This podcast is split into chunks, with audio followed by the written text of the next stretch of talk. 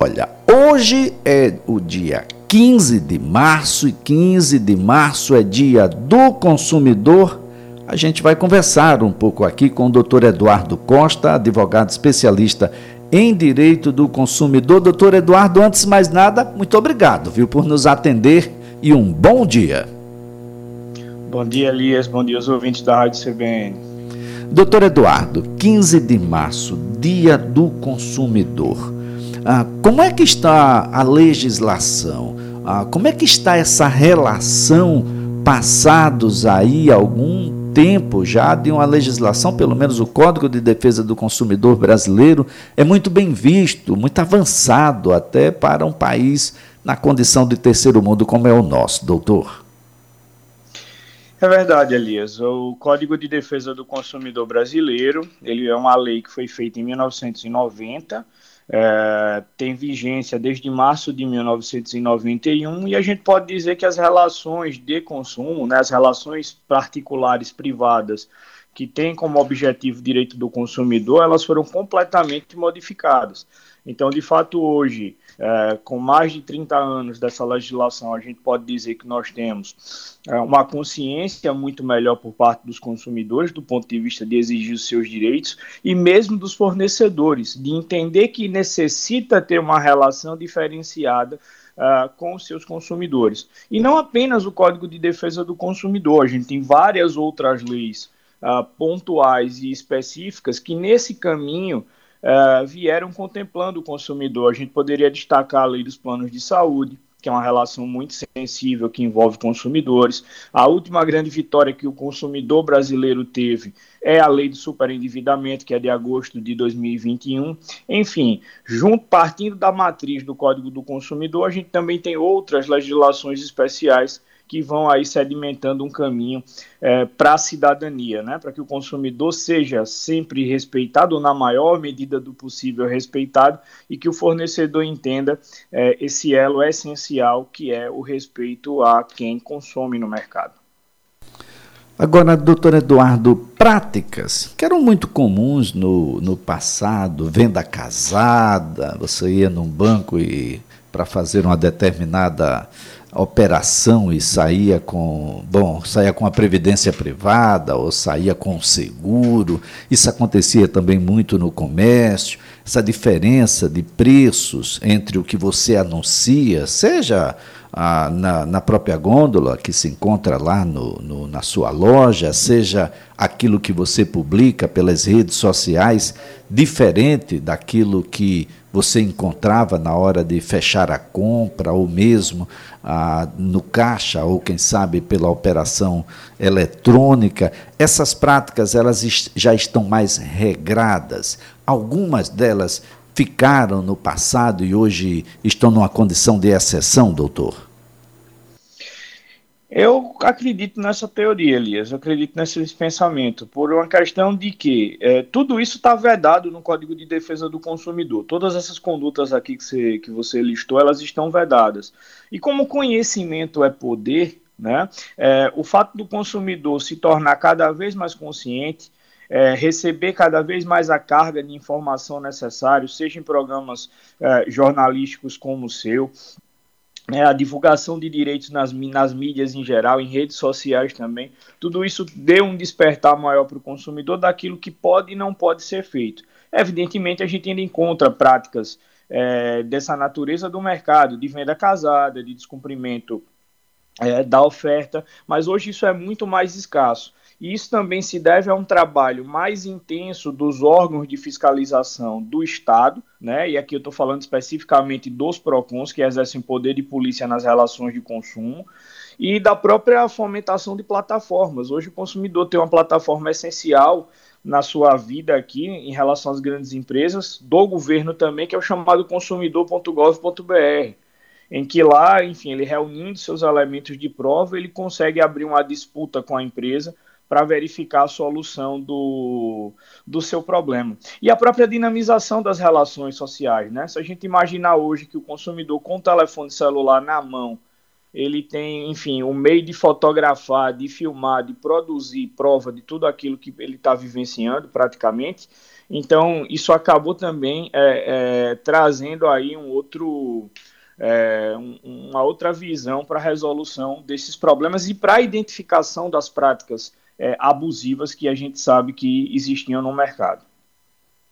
Agora, doutor Eduardo, uh, imaginando aqui uh, essas situações todas, porque nós já passamos, uh, é claro que a relação de consumo ela vai, ela vai se, se manifestando na prática e a legislação tenta acompanhar. Nós temos agora essa questão das criptomoedas, nós temos agora ah, uma relação que é mais virtual do que presencial e parece-me que essa é uma tendência de crescimento. A legislação já consegue alcançar? Ela é suficiente? A gente poderia melhorar em alguma coisa, doutor? Bom, Elias, é, o Código do Consumidor ele é um código muito avançado porque ele tem uma estrutura que a gente chama de lei é, principiológica. Então, o CDC ele permite uma adequação melhor da, no, da situação à norma, digamos assim. Então, a gente já tem uma lei que precisou de poucas atualizações com o passar do tempo. É bem verdade que existem alguns projetos pontuais para alteração do Código do Consumidor e um deles é, é para disciplinar adequadamente no Brasil a questão do comércio eletrônico. Hoje a gente discute comércio eletrônico no Brasil através de um decreto federal, ainda da época da então presidente Dilma Rousseff, é um decreto de 2013 que, enfim, pelo menos joga luzes nessa questão para regulamentar de alguma forma o comércio eletrônico. É uma luta das entidades de defesa do consumidor aprovar a alteração é, a projeto de lei desde 2015, tramitando no Congresso Nacional, para incluir essa questão do comércio eletrônico dentro do Código do Consumidor. A, a, parte do tratamento de criptomoedas, enfim, essas questões em geral, acredito eu que isso entre em legislação específica do mercado financeiro.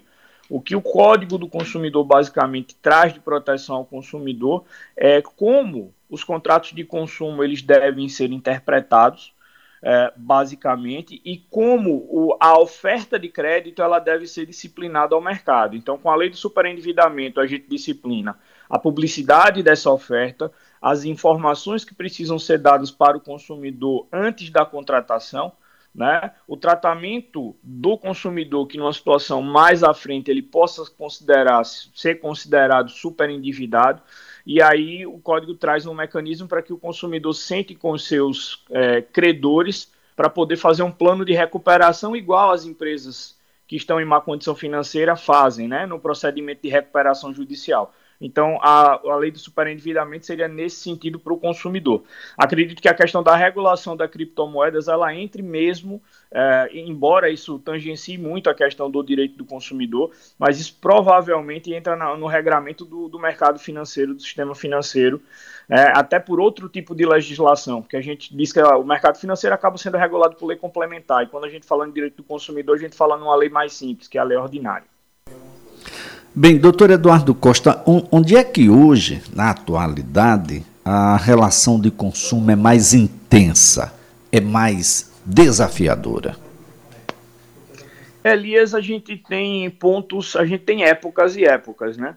É, por exemplo, a gente pode dizer que na primeira década dos anos 2000 a gente tinha muita demanda é, de revisão contratual, principalmente de financiamento de bens de consumo, de veículos, cartão de crédito etc. A jurisprudência evoluiu, colocou as coisas nos seus devidos pontos. Hoje a gente tem um problema muito grande com judicialização. Acho que os dois pontos centrais hoje mais sensíveis que envolvem consumidores são a questão do acesso ao crédito. Né? O Brasil é um país é, com um nível altíssimo de pessoas endividadas e também superendividadas, e daí veio a lei, a lei uh, de 2021. E uma coisa que cresceu bastante é a judicialização da saúde mesmo quem tem um plano de saúde privado, é, precisa várias vezes, e não raro, é, demandar em juízo para ter direitos básicos reconhecidos na lei dos planos de saúde, reconhecidos nas resoluções da ANS, da Agência Nacional de Saúde, reconhecidos. Então, hoje, assim, o pêndulo das relações de consumo, mais gravemente, a gente trabalharia na questão do acesso ao crédito, na questão do endividamento do consumidor e nas demandas de saúde suplementar. Bem, doutor Eduardo Costa, é uma, uma relação que todos terão, não tem como nascer é, e viver sem ter uma relação de consumo. Ah, então, por isso mesmo, se faz necessário toda uma tratativa de abordagens, ah, todo uma, um arcabouço, não só legal, mas de instituições que estejam o tempo todo alertas, e se faz necessário também para o consumidor orientação na busca por advogados especializados na área, aqueles que não podem pagar, na busca ah, dos advogados públicos, de modo que a gente possa, antes do problema acontecer, principalmente quem vai fazer uma relação de consumo, que é muito onerosa, não é, doutor? Precisa de orientação. Sim, é verdade. E aí a gente tem algumas situações gerais, algumas dicas que a gente pode conversar com, com o nosso ouvinte. Então, vamos imaginar, você quer se relacionar com determinada empresa. Uh, os PROCONs, eles têm uh, um banco de dados com as informações de quais empresas são reclamadas, em que medidas essas empresas são reclamadas, né, qual é o índice de resolução do problema lá, por via de acordo, sem precisar ir para a via judicial. Né? A gente tem sites na internet, como por exemplo o Reclame Aqui, que você consegue checar antes de fazer uma compra online, por exemplo, a reputação da empresa, saber se ela tem problemas para entrega, né? se o fornecedor em geral ele é problemático na resolução, é, no atendimento ao seu consumidor. Né? O consumidor pode ficar atento aqui, verificar como é que é a, a tratativa de atendimento da empresa, tem atendimento presencial, só é call center, qual é o horário. Então, Uh, já que hoje a gente está muito numa dinâmica de comércio virtual, de relações, né, é, enfim, intermediadas aí pela tecnologia, vale sempre o consumidor ele buscar a referência uh, do fornecedor com quem ele está travando relação, buscar entender como é que esse, esse fornecedor ele atua, ele opera no mercado, para tentar aqui mais ou menos antever se ele vai ter uma relação, enfim, é, tranquila, uma relação sadia, ou se eventualmente ele vai ter problemas é, com aquele fornecedor. E de todo modo, o consumidor ele consegue acessar é, as informações é, buscando o seu advogado de confiança, buscando a defensoria pública para aquelas pessoas que são hipossuficientes, que não dispõem do recurso, buscando o atendimento do PROCON. Aqui em Alagoas a gente tem o PROCON estadual atuando em Maceió, tem o PROCON municipal também aqui na capital. Uh, o PROCON estadual ele já está interiorizado em algumas uh, regiões enfim, é, pontuais, estratégicas no interior do estado. Então, assim, tudo é questão, a informação é poder, né? Então, se o consumidor ele conseguir ele buscar esses meios, buscar esse saber, é, caso ele não consiga fazer sozinho, buscando atendimento especializado, talvez ele já consiga prevenir algumas situações e, eventualmente, se ele já se encontrar numa situação é, de problema, de necessidade de judicialização, buscar o profissional é, adequado para que possa, então, é, tutelar o seu direito em juízo. Bem, doutor Eduardo Costa, eu quero, ah, nesse 15 de março, agradecer a sua participação, a colaboração aqui prestada, ah, de modo a desejar para o senhor uma, um excelente dia do consumidor, a destacar a importância aqui dos advogados que trabalham, ah, nesse segmento, a relação de consumo é tudo, gente, é em tudo, em absolutamente tudo. Não tem como você não se relacionar ah, do ponto de vista do consumo, porque a gente precisa de serviços, a gente precisa de produtos. Está imaginando, ah, não, mas eu quero fazer um lazer. Para você fazer um lazer, tem que comprar uma passagem, tem que ah, garantir uma hospedagem, a sua bagagem precisa chegar no local correto, enfim, a expectativa da casa que você alugou para veranear aqui no, no, estado de Alagoas, tem que estar tá dentro daquilo que foi é, relatado. Enfim, doutor, as relações de consumo, na medida em que nasceu, já começa a ter relação de consumo, doutor Eduardo. É verdade, Elias. A gente é consumidor 24 horas por dia, né? Então, se você, em algum momento, se o nosso consumidor ele dormiu em um colchão, é, ele já estava tendo uma relação de consumo.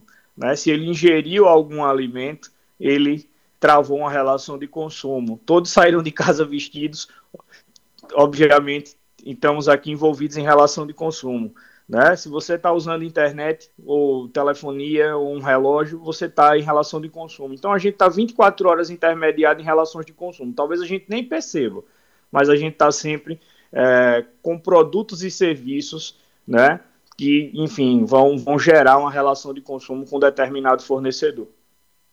Doutor Eduardo Costa, muito obrigado. Excelente quarta-feira. Ótima semana para o doutor. Para você também, para todos. Doutor Eduardo Costa é advogado especialista em direito do consumidor, conversando conosco neste que é o Dia do Consumidor, esta quarta-feira, dia 15 de março.